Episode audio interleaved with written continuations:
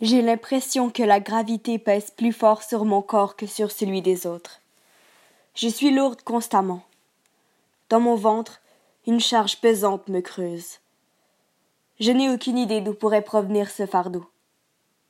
Peu importe, je l'ai surnommé Maxi. Maxi prend de l'expansion tous les jours. Exactement comme un bébé dans un ventre, un bébé qui n'est pas désiré. Maxi est avec moi depuis beaucoup de temps, plus que neuf mois. Parfois, j'aimerais qu'il soit un réel bébé, que je pourrais accoucher et mettre à l'adoption au plus vite. Mais écoute, je vis ma vie. J'y vais jour pour jour. De toute façon, c'est la nuit que c'est le pire. Tous les soirs, quand je me couche, si je ne dis pas bonne nuit à Maxi, il a faim.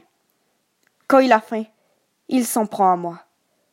Il me gruge, me grignote très lentement. En toute honnêteté, j'espère qu'un jour Maxi me mangera au complet.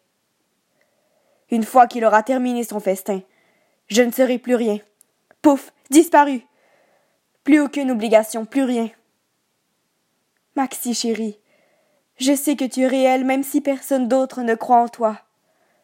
Tu es le seul qui est pour moi. Mon petit vide intérieur d'amour. Toi et moi, on est ensemble pour le meilleur et pour le pire.